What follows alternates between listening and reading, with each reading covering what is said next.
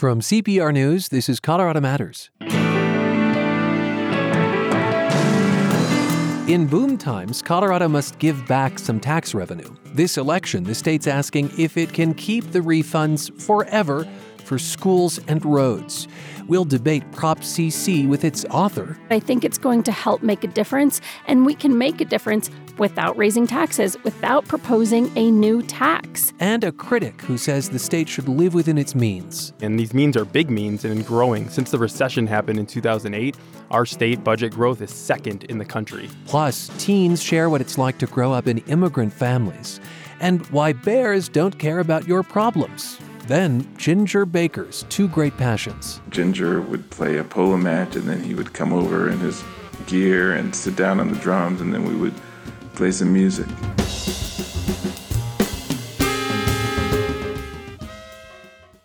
This is Colorado Matters from CPR News. I'm Ryan Warner. It's a great feeling to open the mail and instead of getting a bill, get a check. That's kind of what happens when Colorado's economy is humming. Under the law, the state of Colorado can only keep so much money and has to return the rest to taxpayers. Well, now, state leaders are asking if instead of refunding the money, they can spend it on transportation and education, both K through 12 and college. This question is Prop CC on the November ballot. In a few moments, a debate First, a little more about the constitutional amendment behind these refunds Tabor, the Taxpayer's Bill of Rights. Tabor has shaped decades of political fortunes and history in Colorado since voters passed it back in 1992.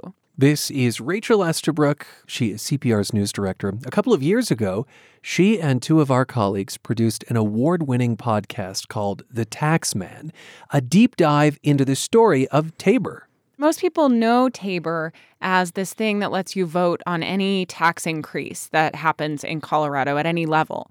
But it's so much bigger and more complicated than that. And Prop CC deals with just a little part of it.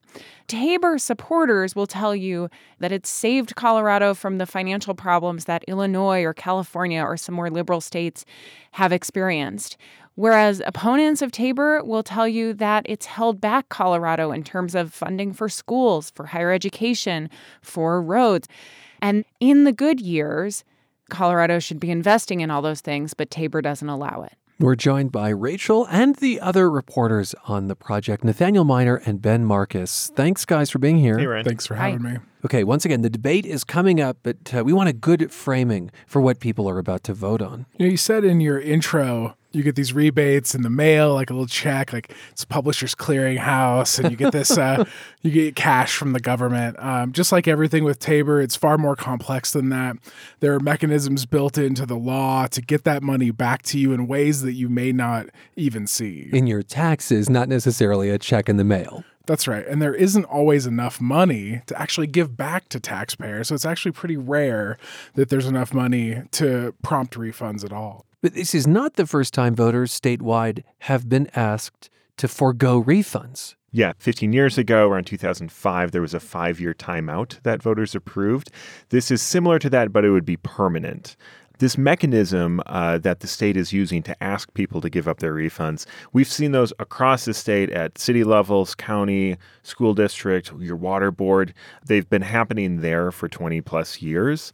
But what's happening here is the state doing it. Um, the implications here are far bigger than what we've seen elsewhere. Well, those are the stakes.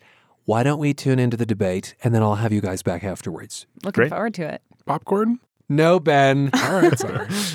Okay, so in support of Prop CC, Democratic Speaker of the Colorado House, KC Becker, she basically wrote the measure and then the legislature referred it to voters. Against Michael Fields, head of Colorado Rising Action, whose mission is to advance conservative principles. Becker argues that spending your Tabor refund on transportation, K through 12 schools, and college will make this state more prosperous. Colorado's underinvesting in those three areas right now. Colorado's economy and population are booming, and that means more taxes generated for the state of Colorado, but the state isn't allowed to keep and use that money. So if we can keep the revenue we're already collecting in taxes and put it into our schools, help kids attending college. And then if we can put more money into our roads, I do think it'll create a more prosperous Colorado. You see those as investments that yield more than if people kept that money themselves. Right now, we are 48th in the country in terms of transportation funding. We're 48th in the country per resident investment in higher ed and somewhere between 40th and 45th in the country in terms of investment in K 12. You have to actually invest back in your state. Before we get to Michael Fields uh, with a different view on this, how much money are you asking people to forego? It changes every year. Really, this will only kick in when Colorado has a booming economy, when we're actually growing faster than inflation. And of course, the size of that boom determines exactly how much a refund would be. So the, I realize that this is dependent on economic factors, it's dependent on income, but uh, could you give us a ballpark figure? Sure. So for the upcoming uh, year, we think that it's going to be about $37 per taxpayer. So not a lot of money. That's, you know, about a cup of coffee a month but that could yield about $300 million for the state. There are even rosier forecasts, which would mean the refunds would be bigger. Uh, that is the money you'd like to reinvest in the state. Michael Fields, I imagine you don't love sitting in traffic. I imagine you don't hate children, and I imagine you enjoy higher education. Why then would you not want to make these investments as the speaker has laid out? Sure. I think that we need to make those investments with the current budget that we have. Our budget's $32.5 billion. Uh, it was $19 billion 10 years ago, so we're going up by over a billion dollars every year, and everybody wants our roads fixed. Um, we want more money to get into the classroom and get to teachers. That's not happening right now. So I think we need to make those adjustments before asking people for their Tabor refunds. Are you saying that the state ought to live within its means, its current means? Absolutely. And these means are big means and growing. Since the recession happened in 2008, our state budget growth is second in the country next to North Dakota. And so we are spending more and more each year. What we're not doing is getting these priorities fixed. Uh, and so I think this is where we have to have this discussion, and Prop CC lets us have that conversation. Okay, from 2017 to 2018, Colorado added 80,000 people seventh fastest growing state in that time period. Why shouldn't its budget be growing commensurately? Oh, it is. The Taxpayers Bill of Rights has a formula that has population plus inflation growth. And so when population comes into Colorado, our budget grows accordingly. And that's what's been happening. Uh, the problem is, is that the legislature won't lock in money for long term bonding for transportation. Uh, they won't ensure that money gets to classrooms uh, instead of administrative costs. And so I think we have to have that conversation across the state and really looking at how how big our budget has gotten over the last decade. Tabor, of course, the Taxpayers' Bill of Rights, critical to this conversation. It does allow for growth, as you said, Michael, inflation plus population mm-hmm. growth. Speaker Becker, I understand you think that's not really a great equation for the growth of government. That's right. The things the state buys are growing faster than inflation. For instance, healthcare.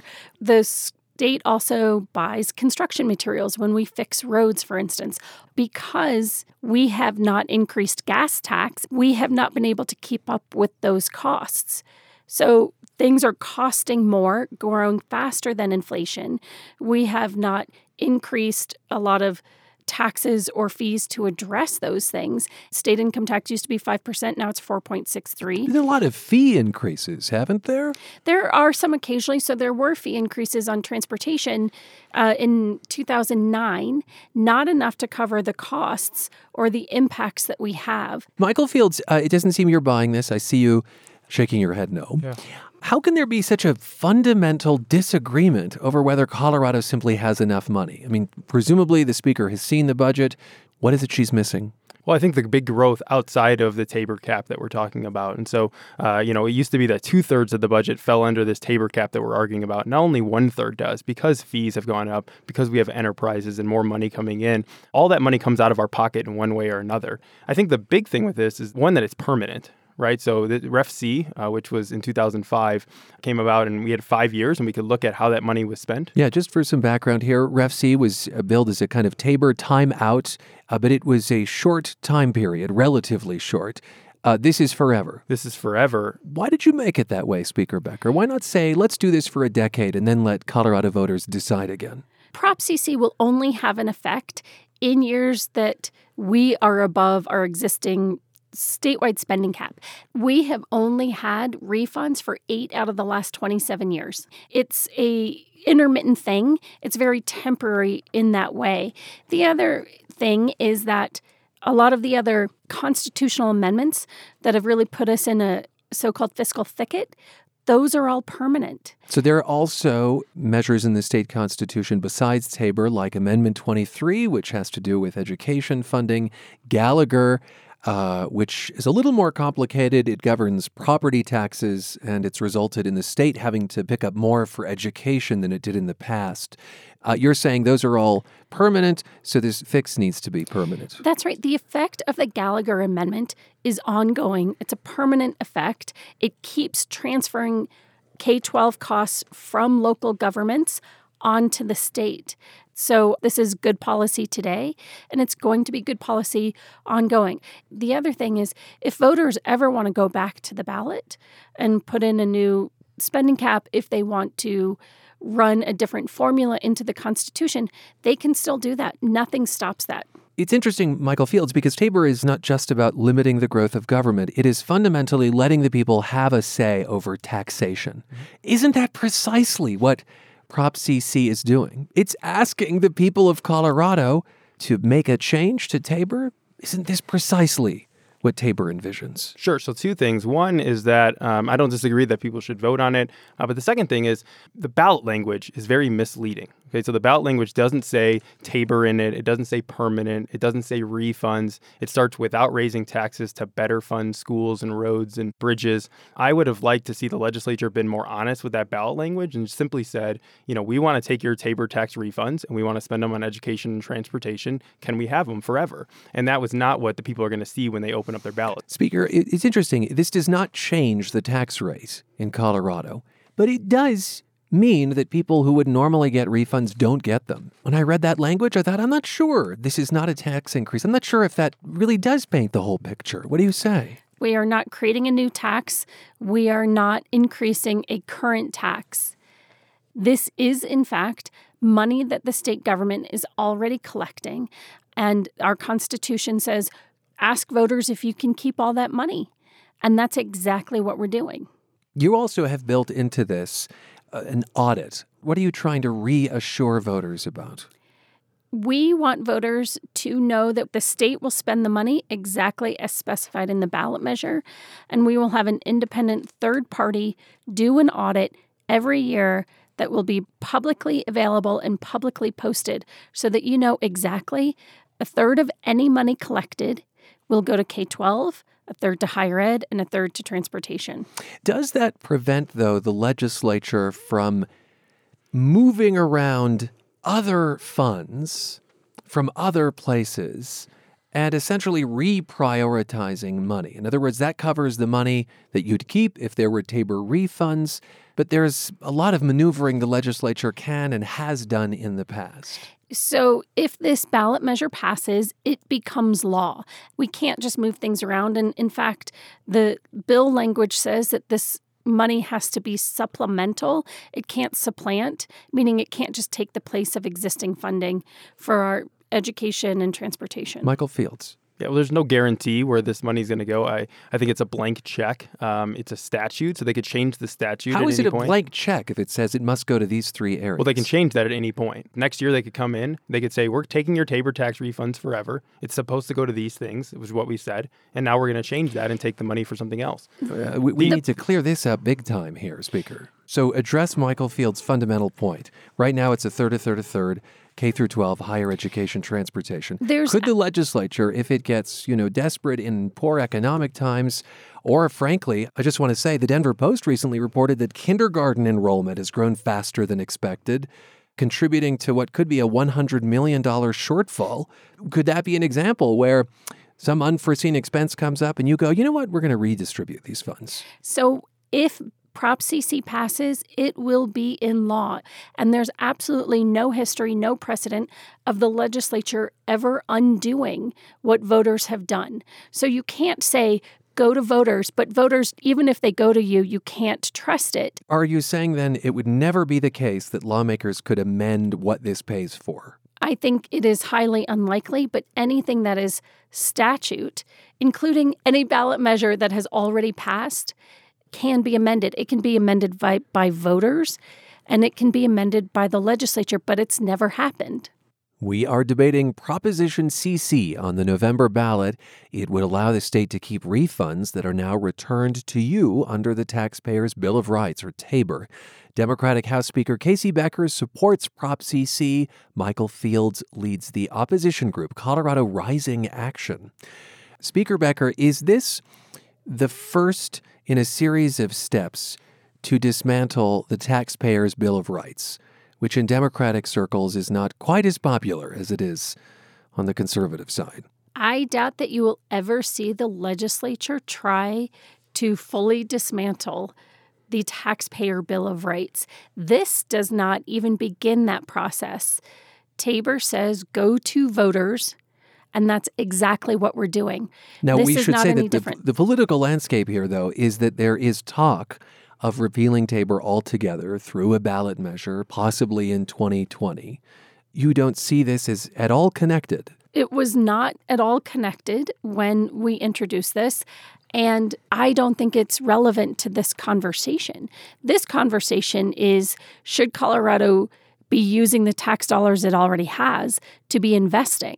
In fact, cities, counties, school boards, Special districts across the state have already done this with voters. Michael, uh, respond to that point, which is that many communities across Colorado have made this determination for themselves. Why shouldn't this state? Tax increases are actually more successful on the local level because people trust their local officials. They can go and talk to them. It might be city council or it might be county commissioners. And history, history in Colorado is littered with statewide tax increases that have not passed. Sure. In that, yeah, on the state level, uh, the last six haven't passed besides marijuana. But if you look across, the ones that passed are local, specific, and they're sunset. And this is none of those things. I think when you look at it, this is definitely a first step towards repealing the Taxpayers' Bill of Rights. All you have to do is listen to the supporters, the representatives from the campaign Yes on CC. They said this is a rehearsal to future efforts. There was a Colorado Sun article that outlined all this.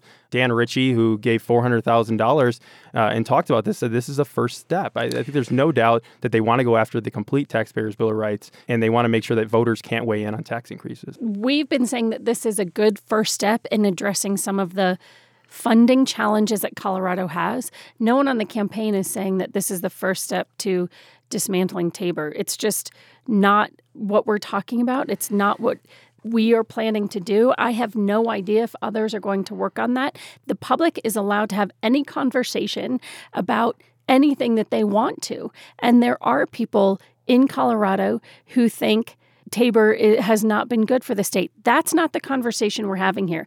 We are talking about how a booming Colorado is still leaving our state 48th in the country in higher ed, bottom of the country in terms of transportation and K 12 funding. That's not what prosperous states do. I was at a debate with uh, Scott Wasserman, who is the head of the Bell Policy Center, and he said representing Yes on CC. This was a first step to future efforts of raising taxes. He said we need to create more more revenue uh, for the government, and that's what we need to do. And so I think it's disingenuous to say people that are representing Yes on CC are not saying this out loud. I can say unequivocally that this effort was not part of a future effort. That is not why I put it on the ballot. It is unequivocally untrue if folks want to do that, and let me just remind people, you are the to. author of Prop CC. I wrote this because I think Colorado has an immediate need to address these things. That's why we did it.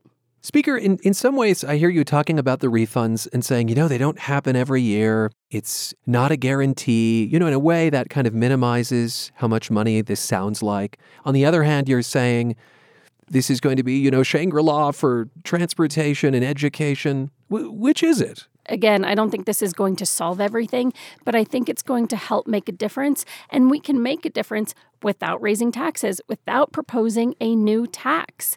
We do not want to be the bottom of the barrel. Those impacts are going to multiply the longer this goes on. If we can make an inroad, I think that's a pretty good place to start.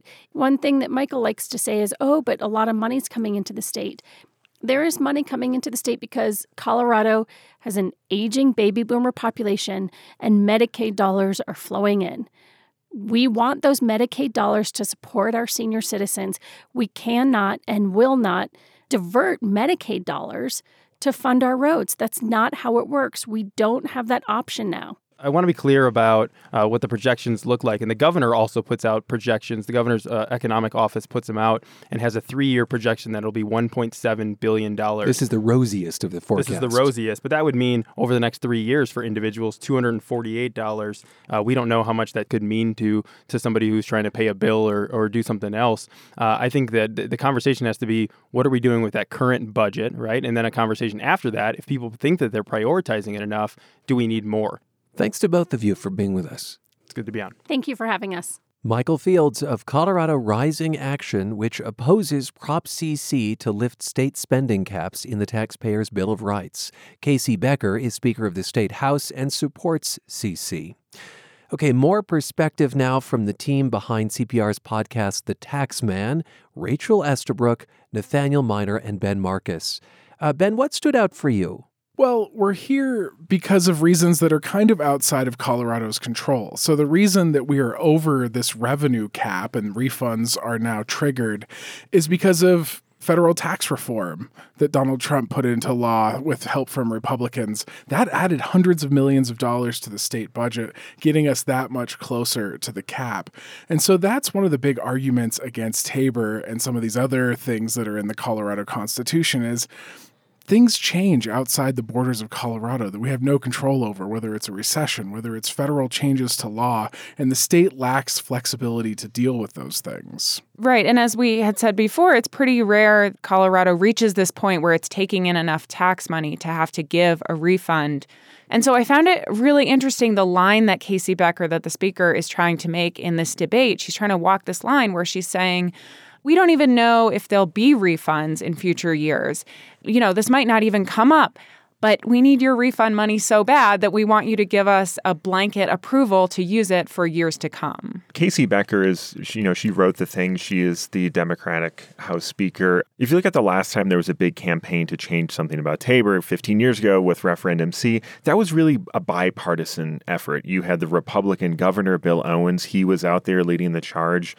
And this time around, at least at the State House, it's really just Democrats with maybe one or two exceptions. Whether that matters, you know, we'll we'll find out in a few weeks. Thanks to the three of you. You're welcome. You're Thanks welcome. for having us.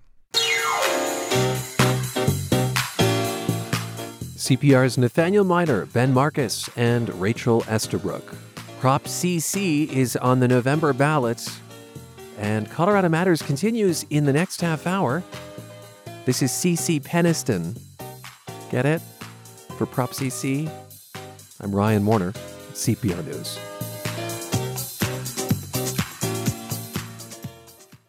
Now that more states are legalizing weed, the focus has shifted to legalizing in a way that remedies the negative impacts of the war on drugs. As reporter Natalie Moore from WBEZ in Chicago tells us, we can't allow rich white people, rich corporations to swoop in when you have people who were sent to prison for smoking or for selling marijuana. Social equity and cannabis legalization on the latest episode of On Something, wherever you get your podcasts. It's Colorado Matters from CPR News. I'm Ryan Warner. The children of immigrants can feel caught between two worlds, and that's the subject of a pair of films made by two Colorado teens. Josh Sun's parents came to the United States just before he was born. Sun's film is about his beliefs versus the ones his family brought from China. I'd say that older generations are more about this idea of selflessness, of service. And that's a good thing although definitely my generation is more about self love. Is self love selfish? I, I don't think it is. Meanwhile, Yolande Morrison came to Colorado with her mother from Jamaica. She and Josh are part of the Youth Documentary Academy in Colorado Springs, and they joined my colleague Andrea Dukakis. Josh, Yolande, welcome to the show. Thank Hey, you. thank you. Josh, your parents came to the U.S. in part because of the one child policy in China and in part for their education. You talk in the film about the pressure you felt as you got older and that you were never really good enough. When I was young, like before I, before I got to school, when I was really young, I, I felt really joyful. I, I never felt any pressure, I guess. I felt really free.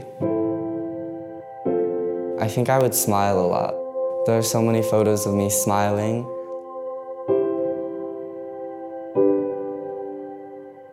When I skipped up a grade from kindergarten to first grade, I don't know, something happened. That child, I guess, just went away. How much of your experience do you think has to do with being the son of immigrants? And how much does it have to do with sort of the normal pangs of getting older? I'd say that it's really split even because when I set out to make this film, I didn't set out to tell like an immigrant story. I, it was about growing up and sort of finding who you really are. But as I like tried to unearth what it was that I was trying to say, this story just sort of naturally came about. Um, and so my parents' immigration it wasn't at the forefront of my mind, but it was something that uh, has really influenced me as I've grown up. And you're a sophomore at CU Boulder now. There's this theme in your film about your parents' very high expectations of you. And there's the stereotype of the Asian tiger mom pushing her kids to succeed. Do you think there was some truth to that uh, in your family?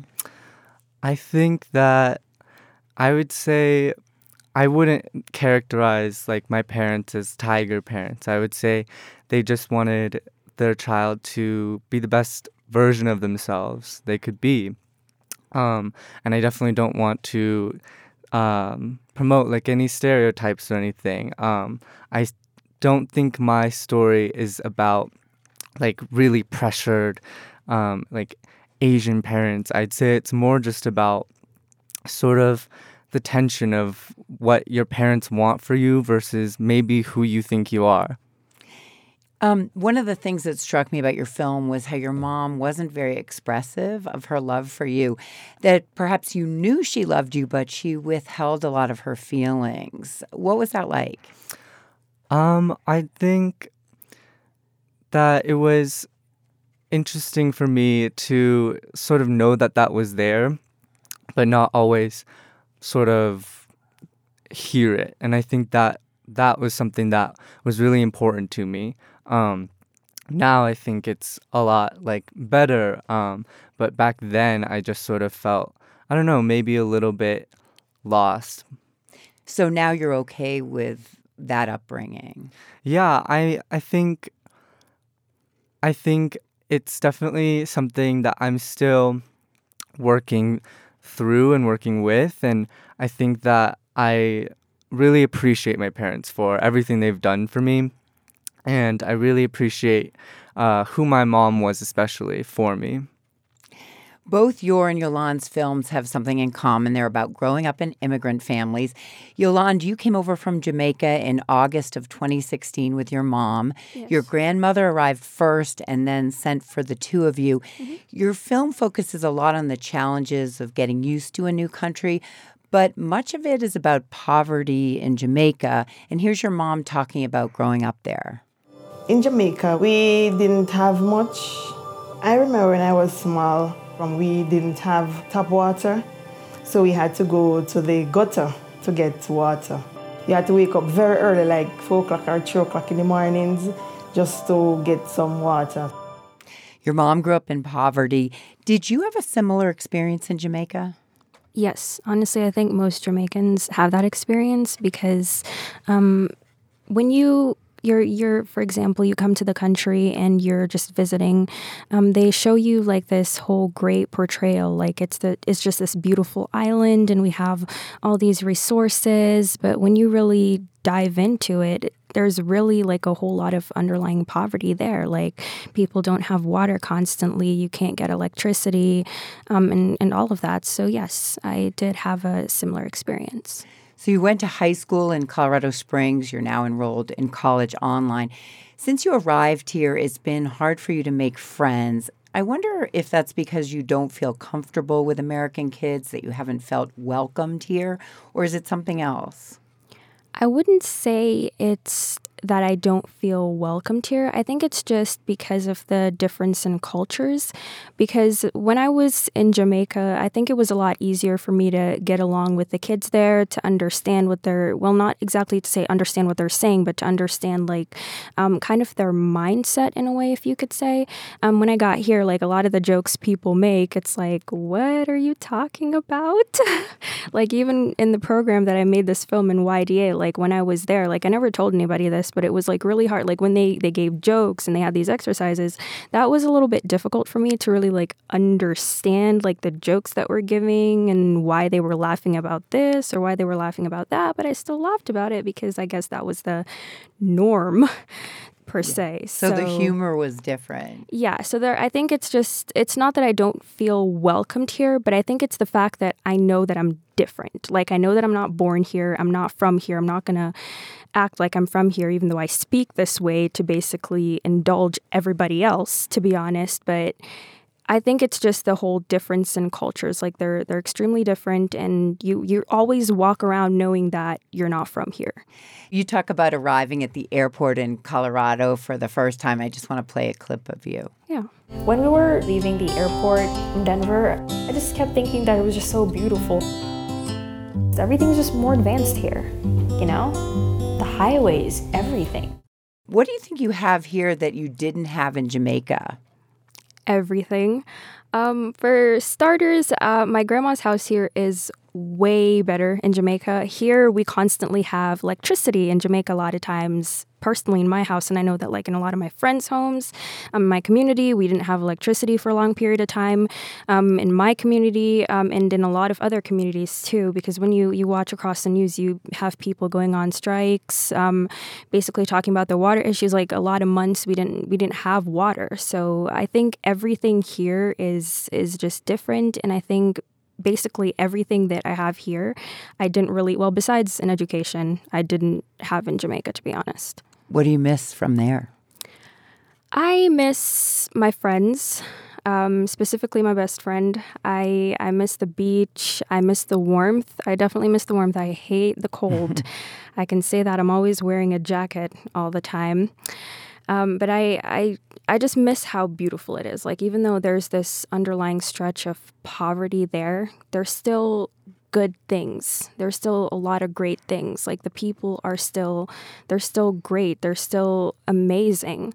Like we have a saying um, in Jamaica, um, "We little but we talawa," you know, and that's just saying like we're we're we're we might be small, but we're really mighty people. So I think that's what I I really miss the most, like interacting with my people and and just the the beauty of everything and how it makes you appreciate the the small things in life. Because even though you grow up there and you don't have a whole lot. It really makes you appreciate, like even what Josh was saying, like um, appreciating what her mom um, has done for her. Because honestly, like when I was there, like a lot of the times, like I didn't fully understand like the things that my mom was doing for me and, and stuff like that. And honestly, I might have even like complained or been like, well, this or that. And then you come here and you really realize that it was a lot. It wasn't a whole lot for everybody, but it was a lot. Yolande, Josh, thanks so much for being here. Thank you. Thank you. CPR's Andrea Dukakis speaking with Yolande Morrison and Josh Sun. Morrison lives in Colorado Springs and made the film Finding Home. Sun is from Boulder and made Love Me. Their films focus on growing up as the children of immigrants, all part of the Youth Documentary Academy in Colorado Springs. These films will air next month on Rocky Mountain PBS. Other teen films will air through December.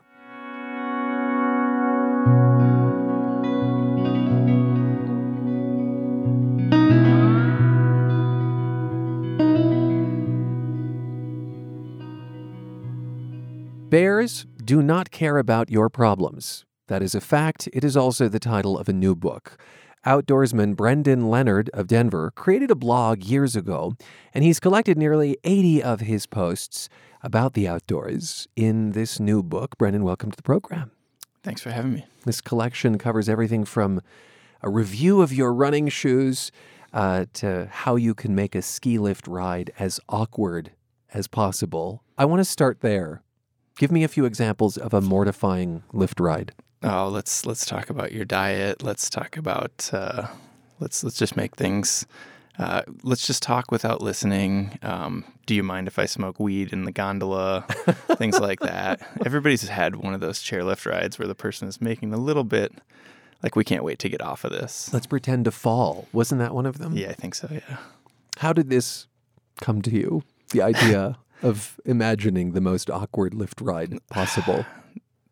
It's hard to remember the exact uh, event, but I think it was turning to be ski season, and I just I try to think of funny things about skiing, and it's it's a fun sport, but there are some awkward things in the interaction with other people. You've had this as a real world experience, sitting on a chair with a stranger, and yes, hearing about someone's health problems. Yeah, anything like that. Um, you know, you don't want to be hit on by someone, and that can happen. I've never done any of the things in that list. I just thought, what is the worst possible person you could be sitting next to on these chair on a chairlift? Have you been hit on on a chairlift? No, no. Okay. Um, you are a captive audience for those few minutes. you are. Yes.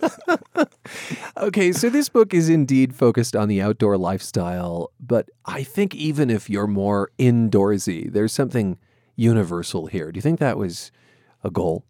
Yeah, I, th- I think you know I write one blog post a week every you know for eight years, and you really can't write about adventure in the outdoors every single week. So a lot of it turns to just sort of ideas about positivity or um, you know broadening your horizons or or trying harder things like that that are more universal i'll say that the outdoors blog that you write with indoor interests as well is called semi rad yes. why did you start it uh, you know i was i was working a job in the outdoor industry and had left and didn't want to lose touch with it. And i also had been trying to be a freelance magazine writer for seven years at that point and there were a lot of stories that I pitched editors that they didn't think would work for their magazines probably correctly because they because some of them were too goofy and uh, give me know, an example of one that was rejected. Uh, well i mean i have hundreds of rejections. Nothing in the book was I don't know that if anything in the book was rejected, but I had gotten to a point where I realized like this is not even worth me sending an email because they think this is ridiculous and they're correct. But that doesn't mean it didn't have an audience somewhere out there. So, what is the most ridiculous essay in the book? Um, possibly the one called "Backpacking is Sexy," um, which I can read a little bit. Oh yeah, let's do. Like, okay. Sure. Backpacking is sexy. This is from Brendan Leonard his new collection, Bears Don't Care About Your Problems. I'll ask about the title in just a moment, but yeah, let's hear from this. So I, I will read this entire thing at book signings, and um, if people don't know what's coming, it kind of does get a little awkward. So to, to set it up, it's um, it's just a, a fictional letter written by a somewhat creepy person who is sort of talking to you romantically about backpacking and how they they find you sort of attractive and just because backpacking in itself is not ever usually seen as a sexy thing. Um, i ended up writing this. So i'll go ahead. I'm sorry was that too forward? Maybe we could back up a little. To the part where I build you a roaring but not ostentatious campfire and read to you from my favorite USGS quadrangle map. While we sip from a very small bottle of whiskey, I rationalized bringing, even though I spent the night before weighing all the other items in my pack with a luggage scale. And then maybe I can get closer to you and your synthetic shirt that never quite loses that specific BO smell in its armpits, no matter how you washed it since your last hike. And your sleeping bag that holds and beautifully blends the body smells of all your hard work on that trail, plus whatever happened in your digestive tract after we ate that freeze dried Himalayan lentils meal from a bag the night before. And it, it just goes on, on. I love the description of the fire that uh, presumably he will light for her. I, am not sure what the genders are, but I like that the, for, the fire is roaring but not ostentatious. Yes, yes, yes. and it, it is addressed. The beginning of the essay is "Hey, girl" or "guy," so it's it's universal. Yeah, you want to. Were you the class clown? I, I was actually voted class clown um, in in my high school. Yeah, yeah, um, and I was briefly kicked out of my creative writing class my senior year and my mother went in and sort of pled my case and said, "Well, you're sort of kicking him out of class for being too creative. Is that sort of how you see it?" And the teacher said, "Yeah, I guess so." Well, okay, fine. We'll let him back in. Um, so yeah. It strikes me that you might enjoy non sequitur and you enjoy making people just a little bit uncomfortable with your humor as well, like laughter and maybe just a little bit of uh, wincing. I, I feel like you kind of have to to get people's attention, you know, um, but not super uncomfortable. Just a little bit like, ooh, I don't know. Uh, okay. Um, you you can also be very self-deprecating, right? So it's not just awkward for awkward's sake, but you take shots at yourself. Was that always true? Yeah, I mean, I think uh, I think the philosophy of this entire book and my website has been sort of it's okay to make fun of us. It is not okay to make fun of them.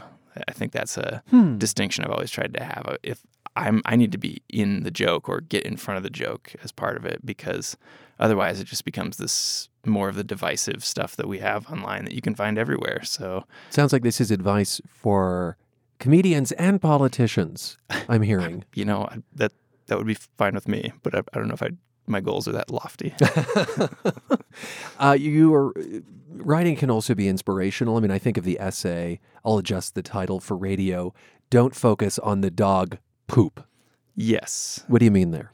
Um, you know, I think it's it's everybody's tendency to sort of let the one negative thing that happens take over your day. You know, if you from I'm I'm- I just want to raise my hand because that's absolutely true for me. yeah, you you get 20 internet comments and one of them says something mildly critical and you focus on that for the rest of your day. And um, to think about, you know, to think about living life that way, that's not not a very good thing to do. So My um, staff is laughing on the other side of the glass because they know that you know a tweet, a tweet can derail a day. Is that is that true for you with the Oh, blog? Yeah. And I've realized um, that that is not a good use of my time because I'll spend four hours, you know, of a day thinking about that. And you know what I should have told that person. You know what I should do this. And it's not good creatively because you could have spent that four hours making something that's positive or, you know, good. How have you learned to let go of it though?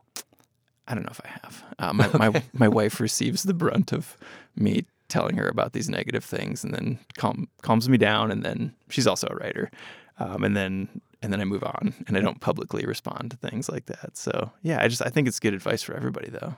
What does the title of this collection mean? Bears don't care about your problems. How do you know that they don't care? You know, I have not observed them from very close. Usually, when I when I've seen a bear, I've tried to remain as far away as possible. But I I wrote an essay called "Bears Don't Care About Your Problems," which appears in the book, and it's just from an evolutionary standpoint. If you think about it, we're animals too, you know, and bears. We're not that far removed from foraging in, in the woods like bears do, and it's funny to think of bears worrying about their their phones, Twitter, their 401k, you know, things like that and how maybe we'd be better off if we acted a little bit more like bears, you know, without the like the violent streak, but uh, just Although we've got of plenty of that already. Yes, we Yeah. do. Right. Brendan, thanks so much. It's been fun. Thanks for having me. Brendan Leonard of Denver. He is the creator of the outdoors blog Semi Rad. About 80 of his blog posts are collected in the new book, Bears Don't Care About Your Problems. Finally, a world class musician passed away last week, and he'd lived in Colorado for a time. He's been described as explosive, a force of nature, wild and brilliant, even volatile. But when once asked how he'd like to be remembered, Ginger Baker answered with just one word drummer.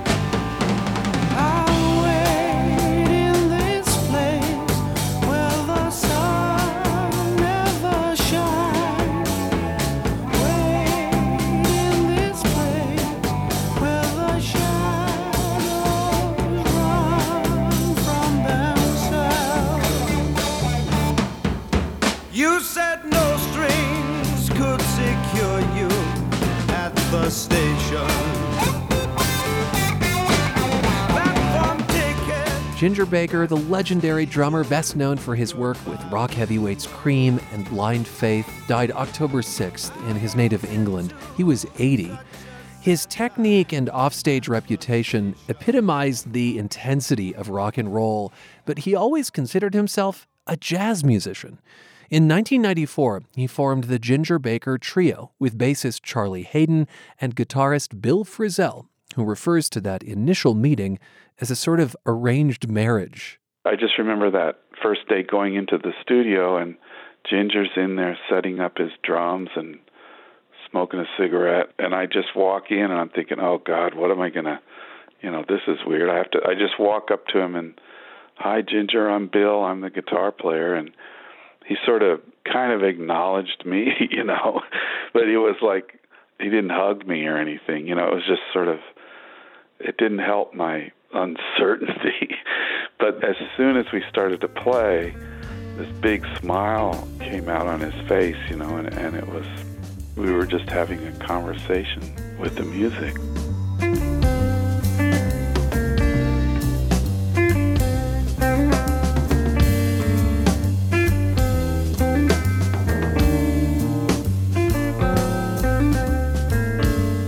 Frisell told us that studio experience with Baker brought everything full circle, having first seen the drummer at a Cream concert in Denver in 1969. Frisell had just graduated East High School and was dreaming of a music career.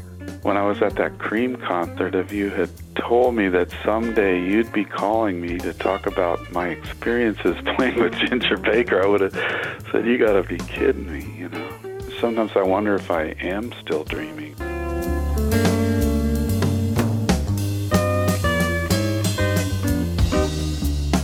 Baker called Colorado home for most of the 90s, living on a ranch near Parker, where he kept horses and pursued his love of polo. He even founded the Mile High Polo Club, which worked to make the elite sport more accessible. In a story from 1995, Baker told CPR News that it's mainly in the U.S. polo is a sport for the wealthy.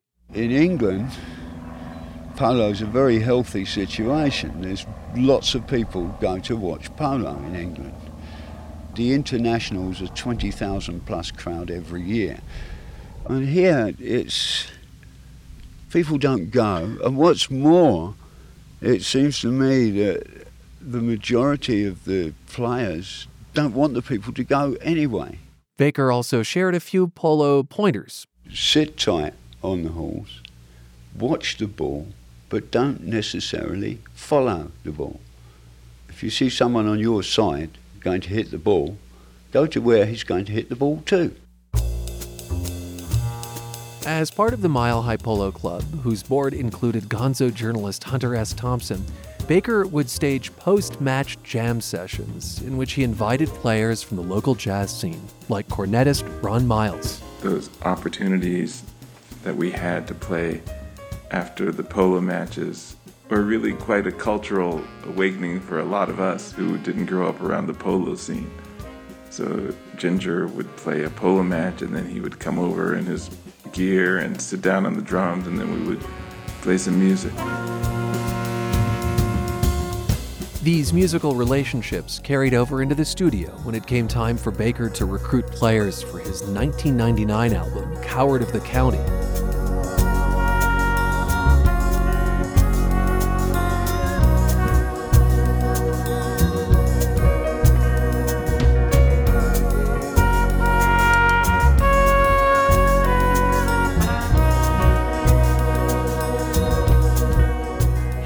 Was someone who was very important to our scene here, someone who had gained international recognition, who told the world that there were outstanding musicians here in Colorado. And Ginger really, I think, fought to make sure that Colorado musicians were represented on that record too. He could have certainly done it with outstanding New York musicians, uh, but he really believed in us, and that was important because then we had extra belief in ourselves. So God bless Ginger Baker.